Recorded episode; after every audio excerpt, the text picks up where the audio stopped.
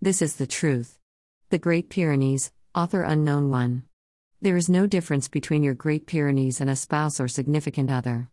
That cute ball of fluff heard what you said, knows what you want, and still doesn't care.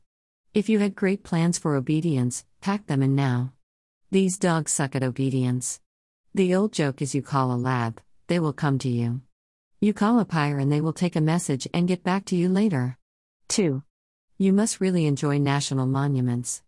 You are probably wondering what this has to do with a Great Pyrenees puppy. Simple, you will have fluffy hair bunnies in your home big enough to name and have Congress declare a national monument. We all do. There isn't a Dyson in production that can defeat a Great Pyrenees in full shed mode. If you plan to be featured in Architectural Digest, pass on these. 3.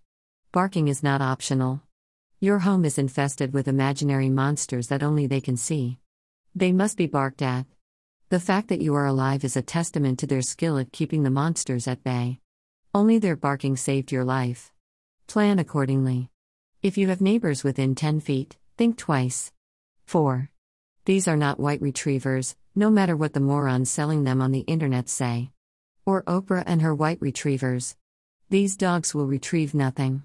If you throw a ball, they will look at you like you are a moron and they won't reward your bad behavior by retrieving the ball only to see you throw it away again. They think golden retrievers are stupid and enablers. If you want a frisbee catcher or ball chaser, get another dog. 5. They are not gentle giants that love all kids any more than all people are automatically a great parent. My Pyr loathes small squealy children. It is true that they are generally good with kids, but not all dogs love them. They are also not gentle as puppies and they have strength, size, and power to knock over your little darling. Don't get a giant breed if you aren't prepared to handle their giant antics with your kids. If you want your toddler to not be knocked over, get an adult dog. 6. These dogs cannot be controlled on an electric slash invisible fence, and they will not respect your property line stakes as their boundary. A Great Pyrenees without a fence is like Lindsay Lohan at a bar without a chaperone. Neither is safe. An electric fence is not going to work, so don't ask. If it's not 5 feet of real fencing, you don't have a fence. 7.